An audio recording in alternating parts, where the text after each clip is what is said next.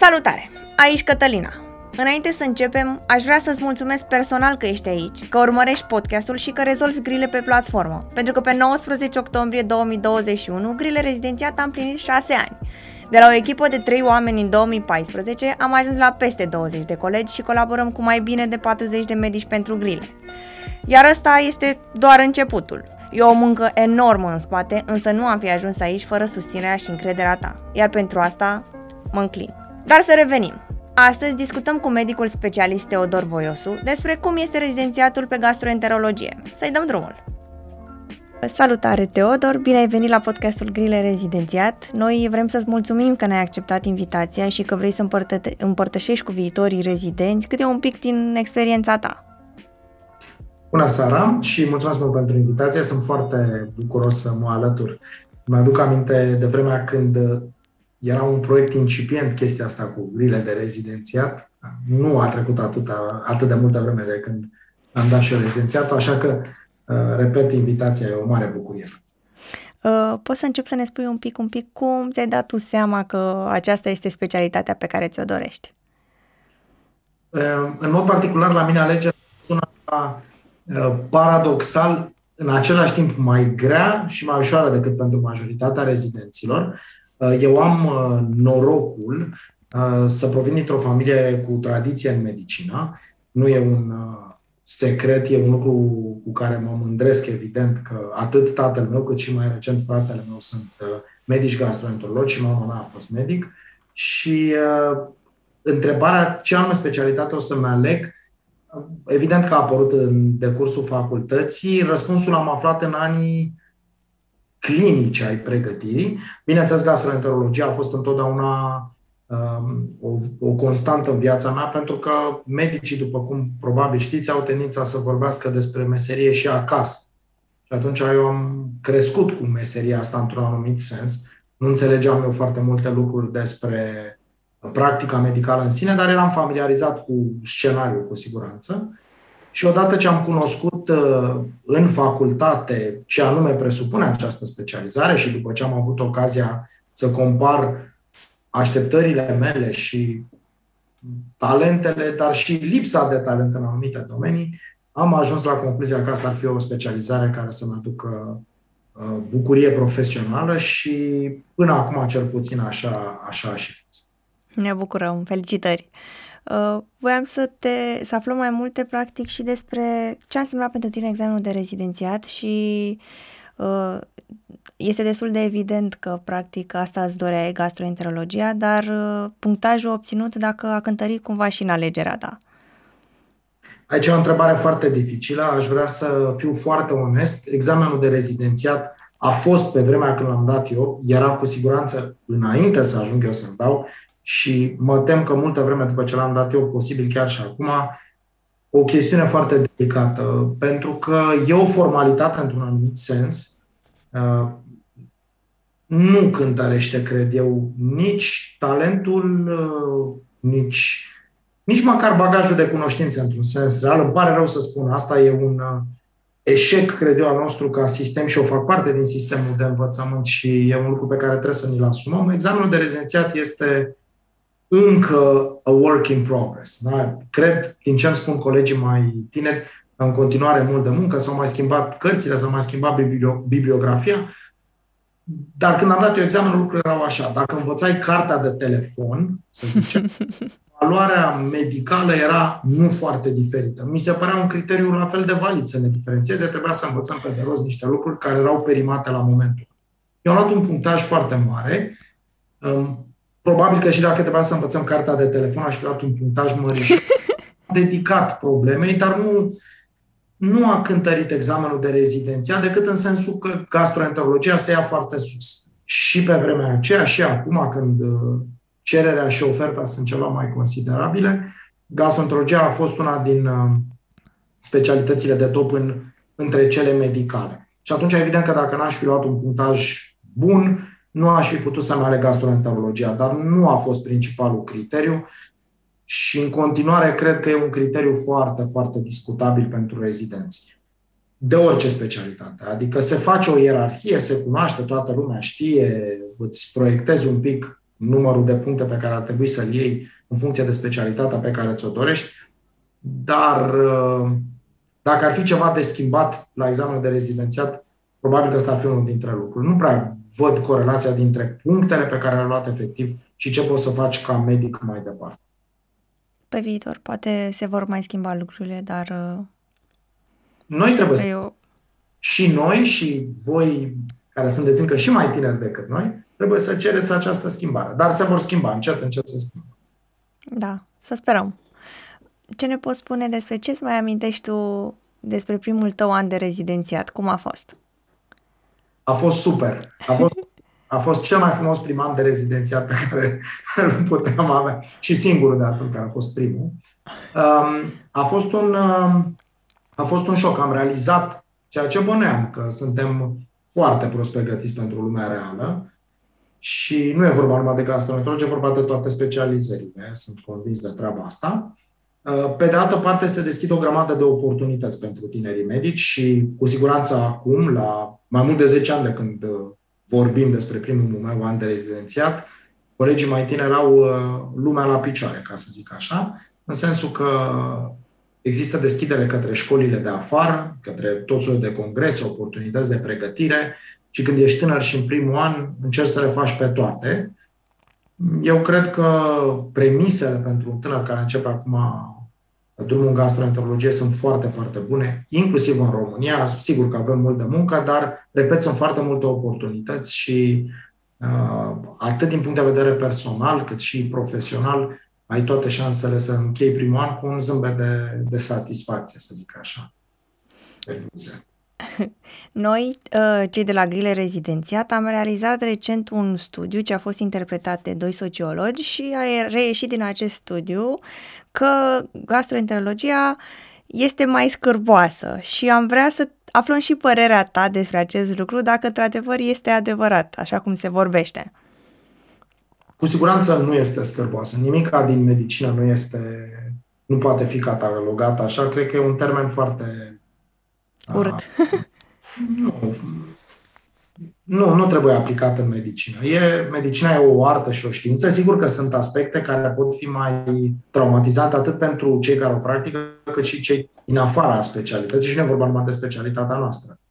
Dar um, în realitate este mult mai curată decât își imaginează cineva. Presupun că e vorba de percepția legată de procedurile endoscopice mai ales, uh, dar um, eu cel puțin găsesc că practicată în condiții corecte și civilizate și din ce în ce mai mult avem aceste condiții și în sistemul de stat și în cel privat, uh, nu este cu siguranță o specialitate uh, murdară în niciun fel. E adevărat că sunt diverse proceduri invazive care sunt asociate cu anumite taburi. Colonoscopia e o glumă care circulă frecvent nu vis-a-vis de implicațiile acestei proceduri.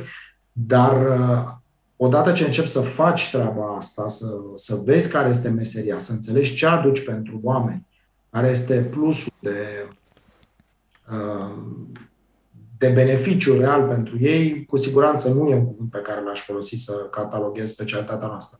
De altfel, ca o simplă comparație, că tot vorbim despre intestine, uh, o colonoscopie sau o gastroscopie este o procedură mult mai curată decât bună oară o intervenție chirurgicală despre care te gândești că e aseptică. Uh, dau exemplu unei, uh, nu știu, perforații, de exemplu, sau unei peritonite vechi. Din punct de vedere organoleptic, cel puțin, este mult mai greu de stat într-o sală de operație sau într-o sală de prosectură decât într-o sală de endoscop. Deci nu, cred că este o percepție greșită pe care ne străduim, cel puțin în timpul stagiului de la Spitalul Colentina, să o schimbăm pentru studenții și viitorii noștri colegi. Da, de asta și apelăm la oameni pasionați de ceea ce fac, pentru că ei sunt în stare să distrugă aceste mituri și să le dea o imagine mai clară viitorilor doritori. Și de asta tu ești unul dintre ei și foarte bine că ești aici să le spui adevărul viitorilor rezidenți. Da, e, e într-adevăr o meserie de care se leagă diverse prejudecăți, dar, repet, în epoca modernă, în anul 2021, ea nu este cu siguranță nimic de care să ne temem. Nu are cotloane ascunse, surprize prevăzute și neplăcute. Nu. E o meserie foarte frumoasă și foarte versatilă. Cred că ăsta e principalul lucru pe care l aș spune. Între specialitățile medicale, cel puțin, cred că e cea mai versatilă. Sigur, colegii cardiologi o să mă contrazică pentru că așa sunt. Dar în realitate avem un spectru foarte larg de lucruri pe care le putem face în funcție de ce ne dorim, ce ne interesează, ce oportunități de pregătire avem. Sunt manevre mai invazive sau mai puțin invazive, este o componentă importantă de judecată clinică, de diagnostice, nu chiar ca în Doctor House, dar în orice caz, tubul digestiv fiind o chestie foarte complexă, te pune în situații foarte neobișnuite de multe ori și te, te stimulează. Plus manevre, repet, de toate felurile, endoscopie, ecografie, manometrie, tot soiul de investigații moderne. Mm, nu, aș zice, sigur, sunt uh, părtinitori, dar aș zice că de departe este cea mai interesantă specialitate medicală pe care vă puteți alege anul ăsta la rezidențiat. Super, ne bucurăm. Uh, ce ne poți spune despre cum arată o zi din viața unui medic rezident pe gastro?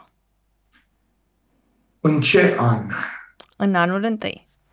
Nu, nu, în ce an calendaristic? În anul 2021 uh, arată, cred că, foarte urât, pentru că toate zilele tuturor rezidenților arată foarte urât. Uh, și viața noastră profesională și, din păcate, pregătirea studenților și a rezidenților au de suferit rezidenții mei sunt foarte nemulțumiți zilele astea, pentru că nu, au, nu reușesc să practice meseria pe care vor să se pregătească să o practice. Dincolo de asta, depinde foarte mult de locul unde te afli, evident, în pregătire. După cum știți, sunt foarte multe stagii destul de variate. Anul întâi este stagiul de medicină internă. Deci poate că nu e cel mai bun exemplu, apropo de gastroenterologia în sine, e anul de pregătire de bază, ca să zic așa, dar o zi obișnuită din viața unui rezident care se află în stagiul de gastro, uh, cel puțin în spitalul în care lucrez eu și sper că în cât mai multe spitale din, din România, începe pentru rezident cu o vizită rapidă la pacienți, astfel încât la momentul raportului să nu fie prins pe nepregătite cu întrebări despre starea și evoluția unuia dintre pacienți. Noi, în general, încercăm să avem răspunsuri la toate întrebările cheie înainte de ora 8. Deci rezidenții sosesc pe secție între ora 7 și 7 jumate, în funcție de cum s-au dezvățat de lenea din facultate. Uh, după care își văd uh, fiecare dintre ei saloanele pacienții care le sunt în grijă și la ora 8 uh, ne întâlnim la raport, unde în jurul unei mese nu e rotundă ca formă, dar este foarte democratică în secția în care lucrez eu Uh, fiecare dintre noi discută împreună cu colegii cazurile mai uh, deosebite. Încercăm să ne încadrăm în 15-30 de minute. Câteodată sunt și ceva discuții etice, politice și în ultima vreme despre antivaxeri, dar uh, în general ne încadrăm în jumătate de oră de discuții, după care fiecare dintre noi merge să-și îngrijească pacienții programați în ziua respectivă Există foarte multe lucruri care se întâmplă în cele 7-8 ore de program și uneori programul rezidentului durează ceva mai mult de atât. Repet, depinde de foarte mulți factori, inclusiv dacă sunt într-un spital de urgență sau nu. Dar în cursul unei zile te poți aștepta să faci manevre și examen clinic unui pacient internat, unor pacienți cu stare gravă, pacienți de prin terapie intensivă, să asiști la manevre făcută de unul dintre medicii mai în vârstă, atât endoscopice cât și alte intervenții medicale. În general, îi încurajăm pe rezidenți să se implice activ și participă hands-on la cea mai mare parte a procedurilor. Există, evident, partea de ambulator, există și rutina, și nu o ascund aici, că e o realitate românească, rutina birocratică, rezidenții din toate specialitățile, dar cu siguranță și din gastro, petrec ceva timp în fața calculatoarelor cu softurile dedicate ale casei de asigurări de sănătate, eliberând diverse rețete, adeverințe și alte documente mai mult sau mai puțin uh, utile medical. E un uh, mix de, de activități, de responsabilități, repet, medicale și birocratice. Uh, în mod particular, echipa în care lucrez eu este foarte orientată și pe partea de cercetare, deci e posibil să ai câteva ore pe săptămână dedicate și unor lucruri care nu sunt neapărat practică medicală cât partea academică. Să pregătești o lucrare pentru un congres, de exemplu, sau să culegi date pentru un studiu clinic, să revizuiești literatura de specialitate și așa mai departe. Mm, zilele nu sunt monotone, cu siguranță, asta, asta vă pot spune rezidenții cu care, cu care lucrez. Uh, e adevărat că în ultima perioadă au fost mai, mai dificile din motivele evidente din jur. Dar, uh, repet, e o zi echilibrată. Avem de toate, avem adrenalină, avem și plictiseală birocratică, câte un pic din toate. Ai menționat la un moment dat că rezidenții sunt lăsați să facă și lucruri cu hands-on. La ce te-ai referit și dacă, un, dacă te referai la endoscopii, dacă sunt lăsați să facă și singuri și după cât timp? Deci aici o să fiu foarte, foarte clar. Din păcate, situația este neuniformă în România și e un secret al lui Polișinel că rezidenții se orientează mai nou după locul unde pot practica uh, cât mai autonom. Da? Scopul pregătirii în orice specialitate este să devii un medic independent și competent la sfârșitul celor 4, 5, 6 ani de rezidențiat. Endoscopia a fost multă vreme un subiect destul de delicat, pentru că baza materială a fost foarte săracă multă vreme și pentru că există niște cutume pe care le cunoașteți cu toții, nu numai în gastroenterologie, ci în toate specialitățile, domnii profesori lucrând cu ușile închise, le știți foarte bine, nu are rost să discutăm despre ele. Aceste lucruri s-au schimbat sau sunt în curs de schimbare în majoritatea centrelor. Este inacceptabil pentru un rezident aflat acum în pregătire în gastroenterologie să nu pună mâna pe endoscop și nu odată ca să-l venereze ca un obiect sacru, ci cât mai frecvent, preferabil zi de zi în perioade lungi de timp din rezidențiatul lor, pentru că marea majoritate a lor vor practica mai departe clinicile unde lucrează o formă oarecare de explorare endoscopică. E obligatorie în curicula noastră și e un, e un skill, e, un, e o aptitudine de bază. Deci nu este, nu se adresează unei elite a gastroenterologilor, ci în principiu tuturor. Uh, și atunci, în clinica în care lucrez, în mod particular, rezidenții sunt integrați, începând cu anul 2, în funcție de ce stagii au, de ce rotații au, sunt integrați, evident, mai în timp partea clinică și apoi foarte repede în uh, partea practică în endoscopie, uh, încurajat să practice cât mai autonom. Sigur, sunt supervizați, este răspunderea și deontologică și medico-legală, evident, să fie supravegheați, dar eu sunt foarte mândru că sunt deja la a patra sau a cincea generație, ca să zic așa, de rezidenți care sunt capabili să facă manevre, inclusiv manevre mai complexe, singuri, autonom, fără să fie nevoie să, uh, să intervin și asta este un lucru pe care îl fac toți colegii mei, deci nu este o chestiune care ține doar de mine. Toate echipele uh, din clinica unde lucrez încurajează acest Extraordinar. Dacă ar fi așa în toată țara, ar fi minunat. Dar din păcate... Noi milităm că... pentru treaba asta și, așa cum le spun și eu colegilor mai, uh, uh, mai tineri un pic decât mine, e o normalitate. Nu este un... Adică, într-un anumit fel, sigur că ne mândrim cu ce se întâmplă în, în spitalul în care lucrez, uh, dar nu este altceva decât ce se întâmplă peste tot în lumea asta. Nu e, nu e normal să nu faci niște lucruri în rezidențiat, pentru că după aceea, calitatea actului medical depinde, în mod evident, de ce ai învățat să faci cât ai avut pe cineva ca backup. Adică asta este rolul oricărui mentor și oricărui program de rezidențiat, este să producă la finalul acestui program niște persoane capabile uh, să trateze pacienții autonomi și sperăm întotdeauna să-și depășească profesorii. Eu cu siguranță vreau să-i depășesc pe cei care m-au învățat cu uh, cu același entuziasm sper că generațiile care urmează după noi să ne, să ne întreacă. Da. Ce ne poți spune despre gărzi? Cam cât de frecvente sunt și ce, sunt, ce este întâlnit cel mai des într-o gardă?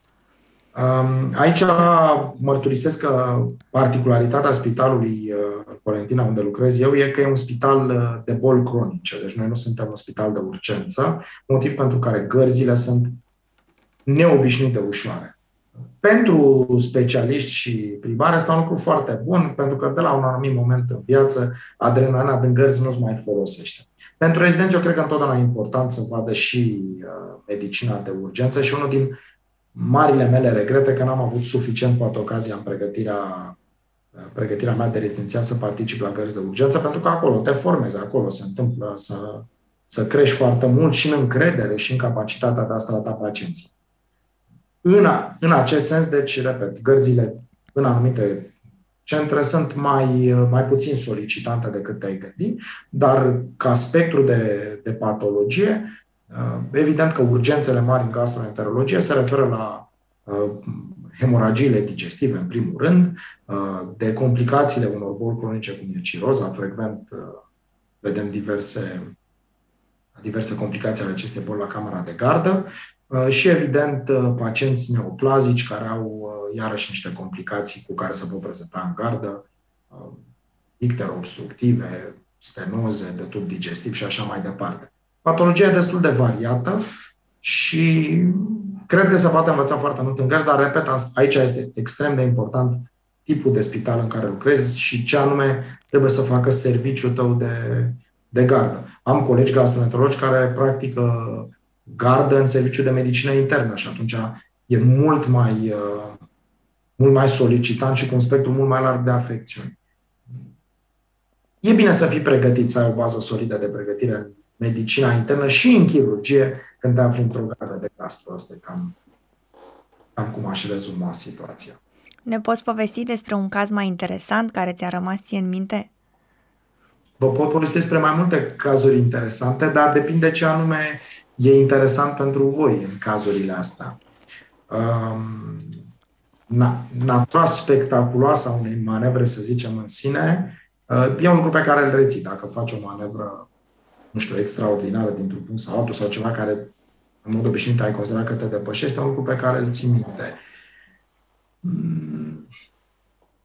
Pot să spun că în, în ultima vreme tind să fiu mai impresionat de cazurile care nu au neapărat o latură să zicem, de, de medicină de asta de front, pe care, din păcate, o practică multă vreme, mi se pare foarte important să înveți anumite lecții care să te ajute să crești ca medic. Și în sensul ăsta pot, de exemplu, să vă spun o pacientă la care mă gândesc de un an și ceva, care da, cam un an și ceva de când, o, de când am tratat o pacientă care a sosit la noi pe vremea când spitalul în care lucram era spital COVID și fusese internată, cred că vreo 6 sau 8 săptămâni cu un, cu un puseu de pancreatită acută foarte sever într-un spital de urgență din țară. Colegii de acolo tratase foarte corect după toate regulile artei, doar că starea ei se degradase lent, făcuse o complicație specifică foarte urâtă, o, o, o necroză peripancreatică infectată și în momentul în care se discuta deja despre o intervenție chirurgicală, era la un pas, să zicem, de terapie intensivă oricum, a avut neșansa să devină și COVID pozitivă. Era perioada în care teama și prostul management al acestor cazuri uh, născuse fenomenul ăsta al izoletelor, oamenii erau păturiți zeci de staturi protectoare, basculați de acolo-acolo cu ambulanțele și doamna asta a sosit la noi într-un moment în care noi practic mai tratam, de fapt, pacienți gastroenterologici, ci tratam pacienți COVID, că așa era organizat spitalul și eram oarecum neputincioși în fața pacienților noștri. Nu prea puteam să ajutăm cu mare lucru, că boala nu are în sine încă un tratament, nici nu era patologia cu care am obișnuit și a sosit această pacientă care avea o patologie de fond foarte severă din sfera noastră de, de practică, dar era și COVID pozitivă. Și a urmat o luptă Cred că 80 de zile am fost internată până, până la finalul uh, șederii la noi, în care, în condițiile care chiar erau condiții de front, în combinezoane, zeci de precauții, a trecut printr-o serie de cinci proceduri endoscopice, în al căror detalii nu o să intru, dar sunt mândru să spun că sunt destul de complexe așa. Repet, în condițiile alea de teamă, de fiecare vizită de la ATI era o un pericol, se consideră la momentul ăla. Nu eram vaccinați pentru că nu venise încă vaccinul. Și uh, femeia asta care a sosit uh, într-o stare foarte, foarte proastă, uh, s-a ameliorat treptat sub ochii noștri și a fost așa o bătălie a întregului colectiv, infirmiere, asistente, doctori, toată lumea a tras cumva la recuperarea ei, care, dincolo de cele cinci proceduri endoscopice, repet, a constat în niște îngrijiri de bun simț, nursing, dar a fost așa o pacientă în care ne-am pus toate speranțele pentru că pierduserăm foarte multe bătălii cu alți uh, bolnavi, din păcate, și a fost așa o rază de speranță și am reușit să o externăm și nu e o glumă pe 31 decembrie. Am tras foarte tare toată echipa ca această pacientă să-și facă revelionul acasă, nu-și mai văzuse familia de niște luni de zile, pentru că erau condițiile draconice în spital, nu se intra cu atât mai puțin într-un spital COVID. Și am avut bucuria să o revăd uh, la multe luni distanță în vara anului ăsta. A venit pe picioare în cabinet la consultație, în zona verde, evident. Și a fost un caz uh, care ne-a, mă rog, ne-a bucurat, ne-a dat o satisfacție, unul din puținele pe care le-am avut în perioada asta COVID și mi-aduc aminte mai mult, repet, ca un mesaj de speranță decât ca o procedură tehnic reușită, deși a fost. Da, mai ales că a fost uh, pe 31, a venit ca o speranță la un nou an. Da, a fost o speranță care se demonstrează a fi oarecum înșelătoare, din păcate, dar în fine, la momentul respectiv a fost uh, realmente o, o gură de aer pentru, pentru toată lumea și medici, asistente, infirmiere, pe toată lumea s-a bucurat că am reușit acest pacient să-l uh, externăm în bune condiții și să dea cumva un sens uh, unei perioade foarte negre pentru tatăl. De ce provocări te lovești în uh, perioada rezidențiatului pe gastro? Um, în momentul de față, cred că sunt provocările comune tuturor rezidenților. E incertitudinea unui loc de muncă, e încercarea asta să pui în echilibru cariera pentru care, sigur că trebuie să sacrifici niște timp, să mergi un pas mai departe decât ceilalți, nu? Că e o piață concurențială și cu toate astea să-ți păstrezi și niște viață particulară cât de cât uh, normală. N-aș putea să spun că sunt niște lucruri diferite pentru un gastroenterolog decât pentru un rezident dintr-o altă specialitate. E mult de învățat, cu siguranță.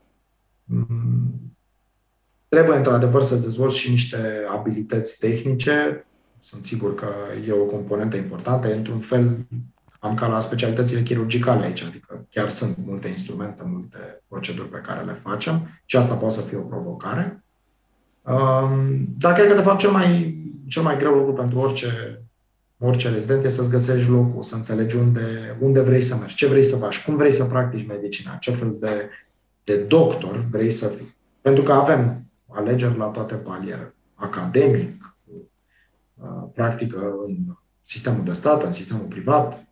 Mulți aleg să emigreze, după cum știți. Probabil că asta e întrebarea cheie. Unde și ce vrei să practici ca medic?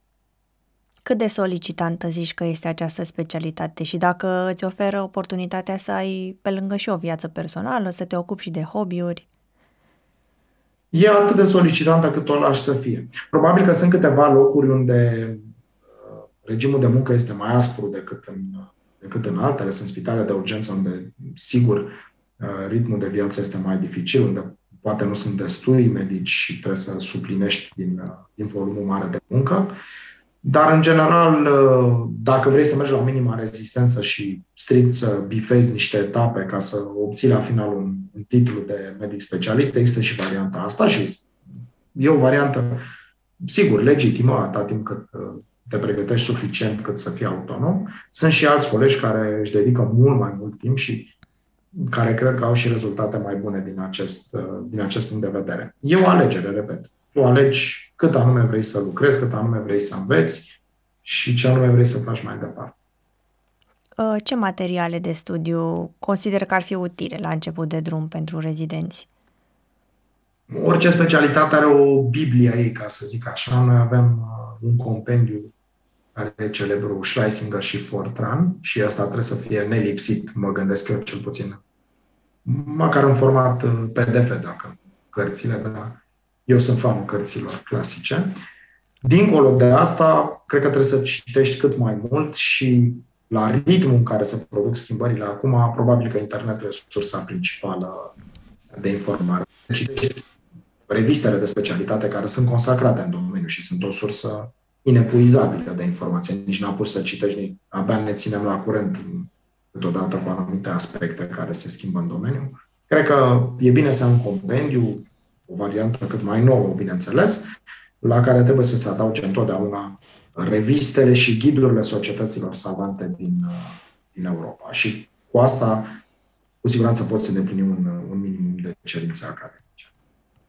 Cu ce cunoștințe zici că trebuie să vii din facultate? Sau măcar dacă simți cumva, într-un fel, că facultatea te-a pregătit pentru această specialitate? Ar fi contraproductiv pentru mine ca asistent să, să spun că facultatea nu te-a pregătit pentru această specialitate, dar, dar este adevărat că în ceea ce privește învățământul clinic avem, avem lacune foarte mari cu toții când terminăm facultatea dincolo de cunoștințele teoretice, care, sigur, cu cât sunt mai multe, cu atât uh, sunt mai utile, uh, cred că marea problemă că, fiind acea înghesuială de la stagii pe care o știți cu toții, câte 60 de studenți într-o serie la 40 de pacienți în cel mai bun caz, nu apucăm să învățăm efectiv bazele interacțiunii cu pacientul, adică există un handicap vis-a-vis de, uh, nu mă refer de semiologie, în ideea că nu știi niște semne de boală, dar pentru că n-ai apucat niciodată să interacționezi cu un pacient, nu știi de unde să începe o anamneză, cum să conduci un examen clinic, iar judecata clinică, adică integrarea acestor date, să raționezi și să înțelegi, să faci un, un, un demers logic, asta e o mare, mare problemă. Eu cred că e principala lacună. Efectiv, nu se creează acest acest set de abilități pe parcursul facultății, pentru că suntem învățați și rezidențiat una din probleme că trebuie să memorăm niște informații și câteodată, câteodată sau de cele mai multe dăți nu știm să le integrăm în lumea reală. Adică degeaba știi 10 clasificări ale unei tumori bună oară, nu știu câte criterii de malinitate, dacă tu, când ai un pacient care are o boală neoplazică în față, nu poți să, să înțelegi care sunt nevoile lui uh, medicale, adică noi vorbim despre niște lucruri foarte science fiction câteodată și oamenii au niște probleme și niște preocupări cu totul diferite, care pot să pară ridicole, banale toate, dar nu știm să interacționăm, nu înțelegem.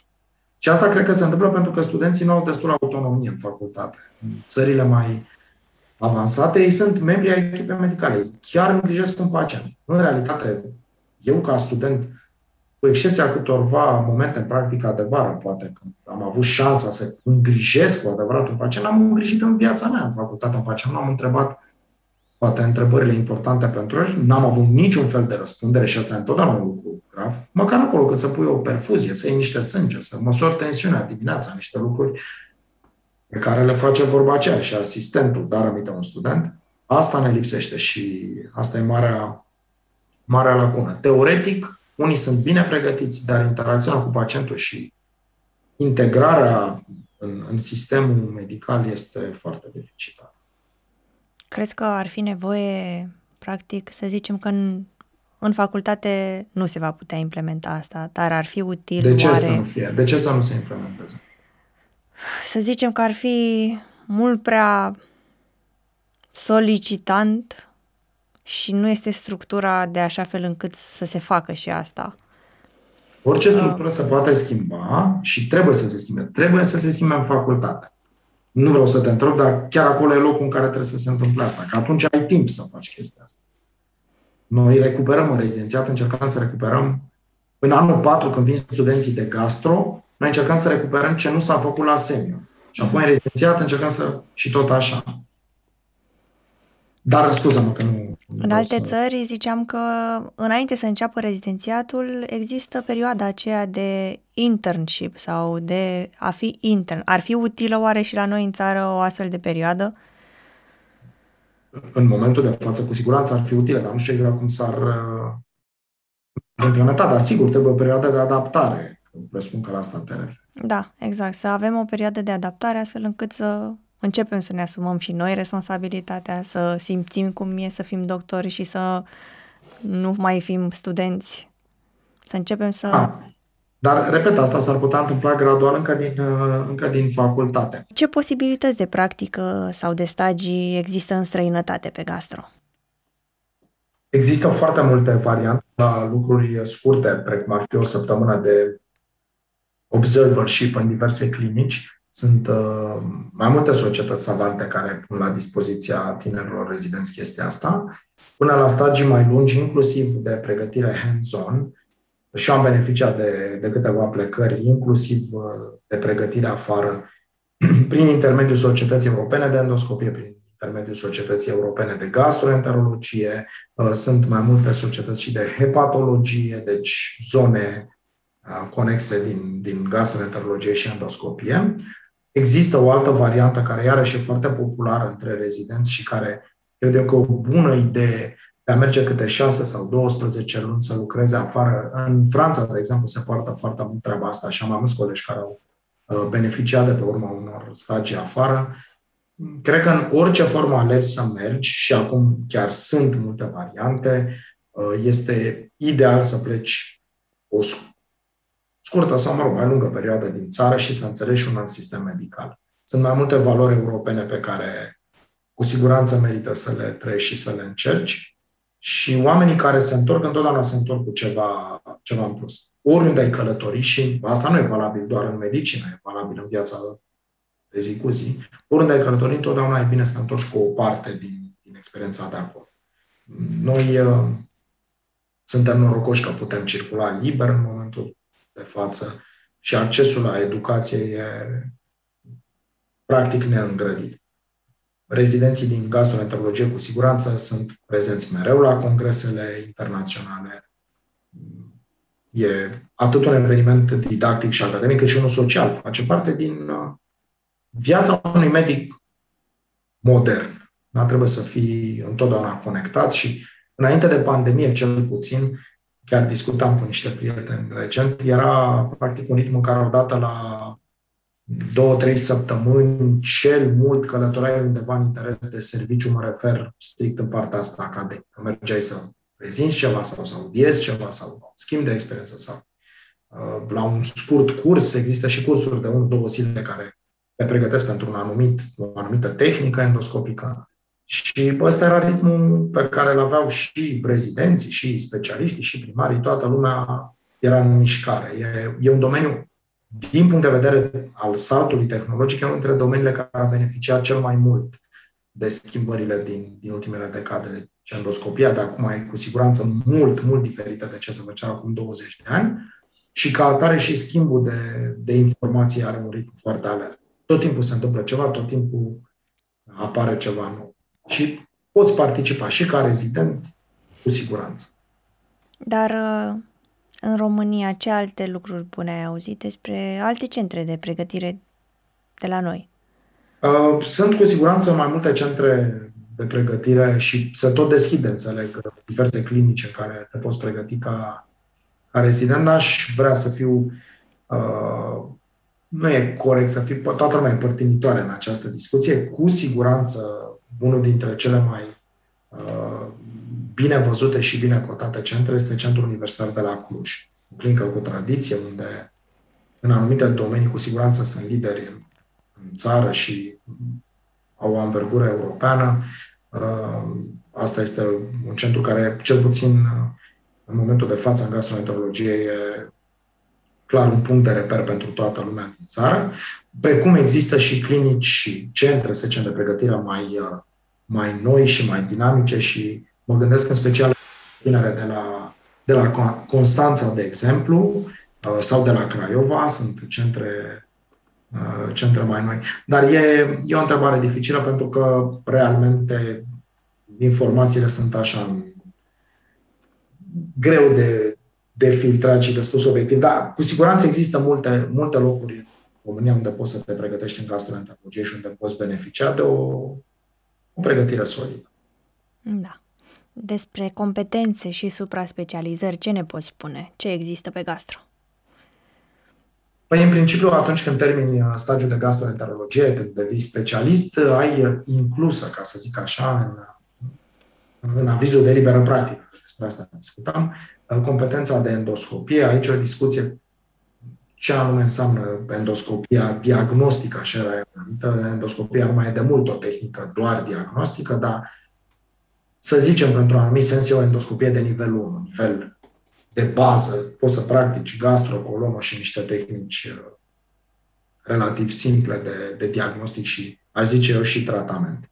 Uh, plus ecografia, care iarăși e o, o, o chestie complicată, că nu e de fapt, noi facem ecografia abdominală, abdominopelvină, asta e ce facem, dar uh, nomenclatura nu e întotdeauna foarte precisă. Strict o sens, o poți să faci ecografie și endoscopie ca nivel de, de bază, uh, peste care poți mai departe să acumulezi diverse competențe suplimentare în ecografia intervențională, de exemplu, sau în endoscopia intervențională. Astea sunt competențele cele mai uh, căutate, care îți permit accesul la o, o gamă mai largă de, de intervenții terapeutice. Există, nu știu exact cum sunt reglementate, pentru că aici lucrurile mereu se schimbă, dar sigur că sunt supra-specializări în diverse domenii, chiar dacă ele nu apar ca atare drept competență. Una din maniile școlii medicale românești este să ai foarte, foarte multe patalamale pe perete, că ești expert în nu știu ce și nu știu ce. Câteodată se ajunge la niște chestii ridicole și că îți trebuie o hârtie expres ca să operezi rinichiul stâng, spre subire de rinichiul drept. Mă rog, înțelegeți la ce mă refer. Real, pragmatic, deci dincolo de partea strict birocratică, în principiu, ca, ca gastroenterolog, poți să practici, să zicem, o gastroenterologie cu spectru larg, un echivalent al unei medicini interne, dar aplicate în sfera asta, în care să tratezi în spital sau în afara spitalului, o patologie foarte variată, de la tulburări funcționale, la endoscopii de screening în cancerul colorectal, la boli inflamatorii, câte, câte puțin, să zicem, din toate, cu o, o vedere largă asupra bolii, sau poți să alegi să te canalizezi pe o nișă, pe endoscopia intervențională și chiar și aici deja sunt supra-supra specializări. Unii fac doar un anumit fel de endoscopie sau practică preferențial doar endoscopie biliopancreatică, care tratează o anumită patologie. Alții se axează pe explorarea și tratamentul bolilor de esofag și de stomac. Alții sunt experți în colonoscopie. Există o nișă pentru boli inflamatorii, în domeniul continuă creștere. Avem, bineînțeles, colegii hepatologi, cei care se preocupă de hepatite cronice, ciroză, transplant, care, din păcate, în România este cum e, dar o să crească, cu siguranță. Adică există multe multe domenii în care te poți supra-specializa și pe măsură ce practici mai mult într-un domeniu, pacienții sunt referiți în acel domeniu. Dacă te afiliezi unui laborator cu experiență într-o anumită tehnică, obții vizibilitate și așa mai departe, fără să fii neapărat uh, supra-specializat în termenul, repet, medico-legal, cum e, nu știu, chirurgia oncologică, de exemplu, sau chirurgia sânului sau de genul ăsta la, la colegii chirurgi. La noi e o chestie mai degrabă informală sau incomplet reglementată în momentul. Dar cu toții avem o, un interes anume. Eu, de exemplu, sunt foarte interesat de partea de endoscopie și mai ales de partea care are o interferență cu oncologia. Uh, asta e una din pasiunile mele. Dar uh, în spital tratez, în principiu, cine are nevoie de îngrijiri în sfera asta. Ce facem după ce terminăm rezidențiatul? Ce posibilități de angajare există? Aici am o veste bună, gastroenterologii în principiu se angajează. Nu sunt o specialitate de nișă cu siguranță, sunt o specialitate foarte căutată. Uh, strict să-ți găsești un loc de muncă, în principiu nu e o problemă. Sigur, depinde și ce îți dorești. Dacă vrei să faci endoscopie academică într-un centru terțiar, e mai greu să te angajezi. Dar atât în sectorul de stat, în ultimii ani, cu siguranță sunt mult mai multe oportunități decât atunci când am terminat eu și în sectorul privat o grămadă de clinici care angajează tot timpul, tot timpul. Deci astăzi, dacă ești gastroenterolog și n-ai un job, fie ai ceva ghinion, fie nu, nu ai căutat suficient de atât. Și, evident, dacă nu se poate în România, la export se vinde foarte.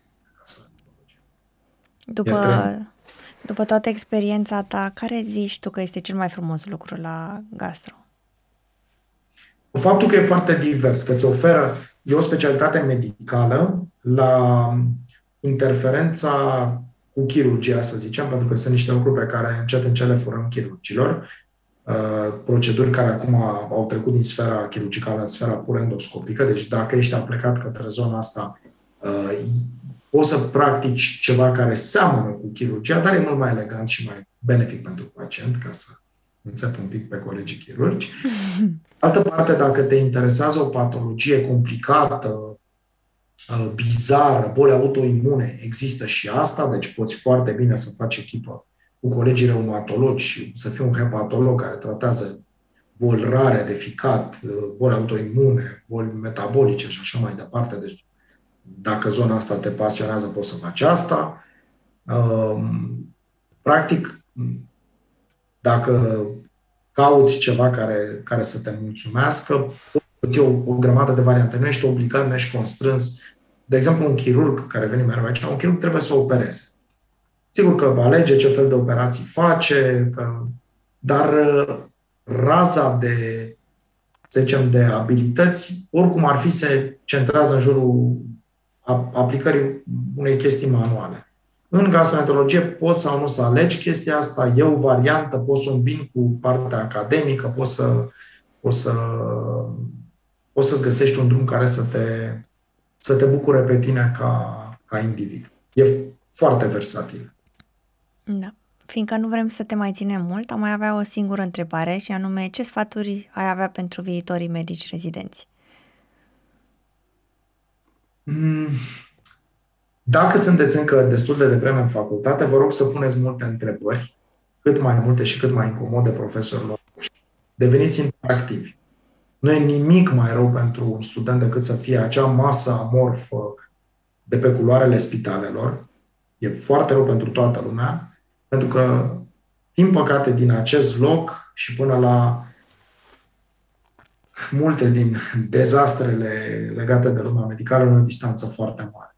Fiți activi, căutați, um, căutați să creșteți în, în meserie printr-o interacțiune care să fie constructivă cu pacienții și cu mentorii voștri. Dacă e un lucru care mă, mă întristează, de exemplu, e atitudinea asta cumva din societatea română legată de suficiența actului de învățat. Știu că față de când eram eu student, mediile acum, de exemplu, în facultate sunt foarte mari. Am auzit că la taxă, dacă ai 9, 50 sau nu, nu știu, o medie foarte mare, nu mai ești la buget, o chestie de asta pe care nu pot înțelege. Motiv pentru care concurența pentru note mari, o văd la studenții noștri, sunt mereu nemulțumiți că n-au luat o notă bună. Chiar dacă noi considerăm că de multe ori e nota corectă. Și văd în același timp în social media, pe Facebook, sunt pe un grup pe care probabil îl cunoașteți, în care circulă tot soiul de poze, jumătate dintre ele se referă la cum trebuie să fenteze asistentul sau profesorul sau ce dramatic e când se prinde de ce faci. Sigur că, glume, toată lumea a încercat și e normal ca student să existe și latura asta amuzantă. Dar mi se pare că s-a ajuns într-un loc foarte trist în care românescul ăsta cu merge și așa s-a transpus în școala de medicină. În medicină nu merge și așa, nu merge decât într-un anumit fel. Cu am vrut să zic lucru bine făcut, dar um, mi-era teama că o să cad în zona politică și vreau să evit chestia asta. Trebuie făcute lucrurile temeinic și, nu știu, repet, eu tot timpul sunt dezamăgit când studenții nu vin să, să te forțeze acolo. Mie mi se pare extraordinar când e cineva care spune o întrebare la care nu știi răspunsul și evident te duci să citești. Eu învăț de la studenții mei și mă tem că în ultima vreme eu învăț mai mult de la studenții și rezidenții mei decât învață ei de la mine. Și sigur că într-o parte este vina mea și vina colegilor mei care organizăm sistemul așa cum îl organizăm, dar cu siguranță este și vina lor. Asta aș vrea să schimb. Super. Păi fiindcă am ajuns la final, vrem să îți mulțumim pentru o discuție atât de deschisă și de sinceră, cum nu am mai avut de mult timp și poate pe viitor vei fi dispus și pentru alte proiecte de genul, fiindcă se vede că îți place să dai mai departe și să povestești din experiența ta în speranța că o să ajuți generațiile viitoare. Mulțumesc mult, mi-a făcut mare plăcere să, să discutăm. Dacă Uh, dacă și colegilor tăi le va fi de folos, mă bucur cu atât mai mult. Îi aștept pe cât mai mulți în specialitate, dar și în alte specialități conexe. Sigur. Succes! Că vine rezidențiatul acum, nu peste... Da, pe 21. Ne vedem la rezidențiat. Super! Mulțumim încă o dată și o seară frumoasă în continuare. Mersi frumos! La revedere! La revedere!